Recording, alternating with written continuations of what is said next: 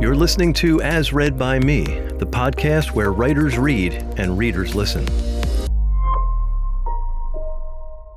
Hello, I'm Frank Goldstein, and this is an excerpt from my forthcoming book called Shoot It Anyway. This story is called The Coolest Kid in School, as read by me.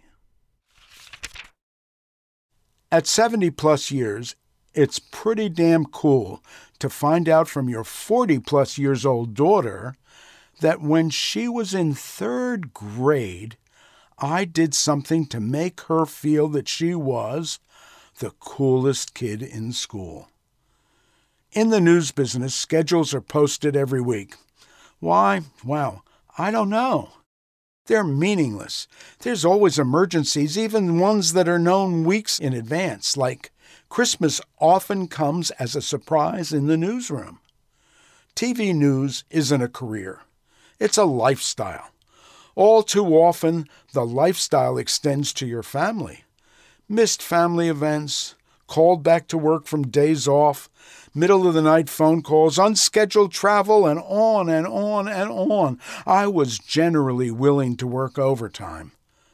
But if there was a special family event, I would let the assignment desk know early enough that the team should be aware that I wasn't available for OT.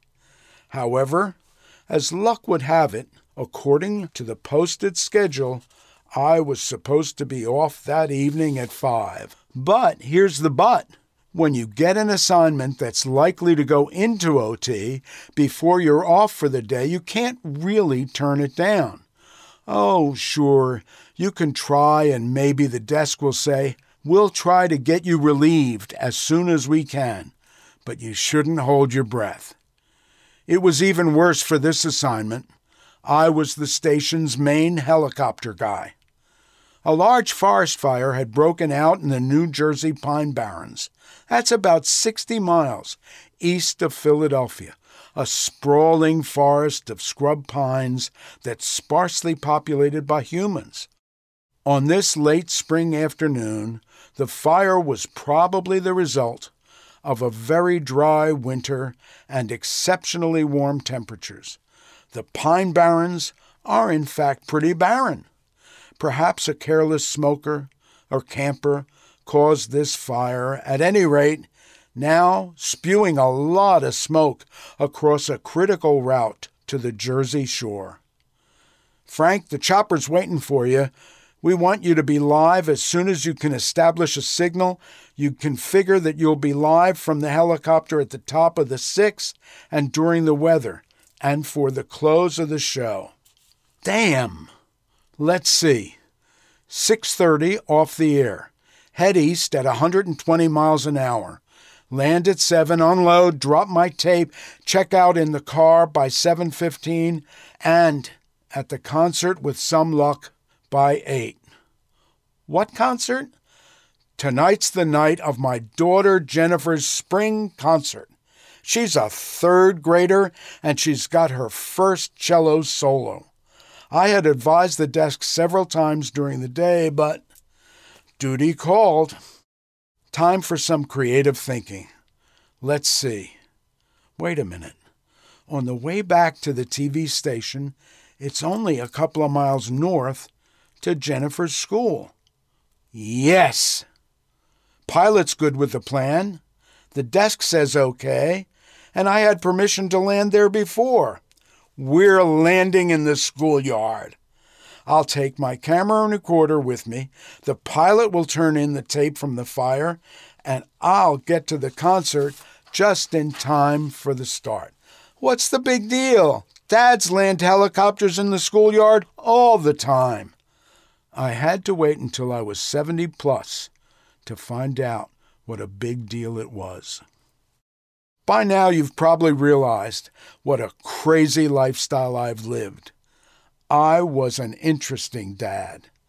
Like the time I had both kids in the news car, the station liked the idea of a marked news car driving around the neighborhood to make folks wonder what'll be on the news tonight from their neighborhood. Interesting was a pretty good description. More like crazy, but always memorable as I recently found out. I was on a day off, driving through northeast Philadelphia in the news car with both kids.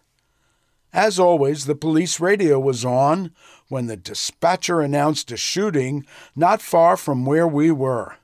We sped to the area, and I told the kids, stay in the car with the doors locked while I check out the story. Turns out it was another Philly mob hit, and it's also my daughter's favorite ride. I parked far enough away so there was nothing visible from the car but the red and blue spinning police lights. Oh, and by the way, both kids are relatively normal and successful adults today.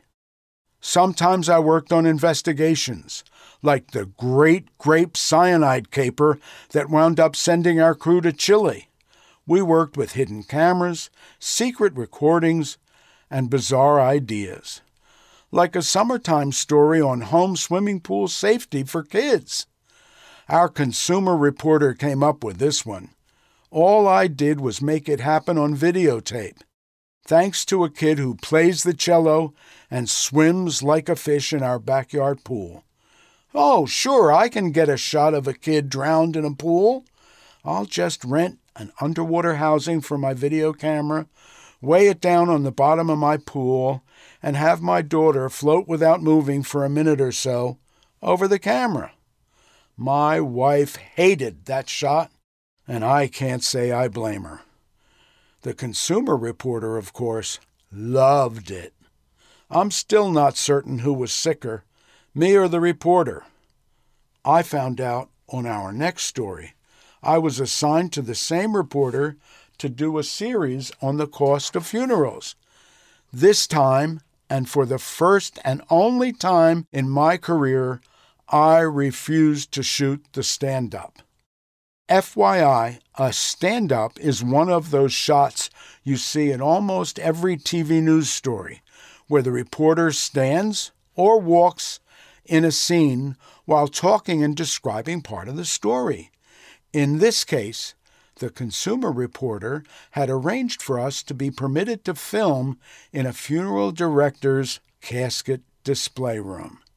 So, it came time to shoot the stand up, and he wanted to lay down in a closed casket, start talking, and push up the lid, sit up, and finish the stand up. No way, I said. I've never said this in my nearly 30 years of shooting TV news. We finally settled with the reporter walking into the scene and standing next to a casket. Ultimately, the reporter decided coming out of a casket would have been in bad taste. Yeah, you think? Thanks for joining us. If you're listening on a podcast app, please hit the subscribe button to be notified when we release future episodes. For more information about the podcast and the authors, visit asreadbyme.com. You can also find us on Twitter, and you can stream video versions of the show on YouTube and Rumble. If you're enjoying the show and would like to help us keep it ad free, please consider supporting us by visiting asreadbyme.com and clicking the donate button. If you're a writer and would like to read something on an upcoming episode, send an email to writers at asreadbyme.com.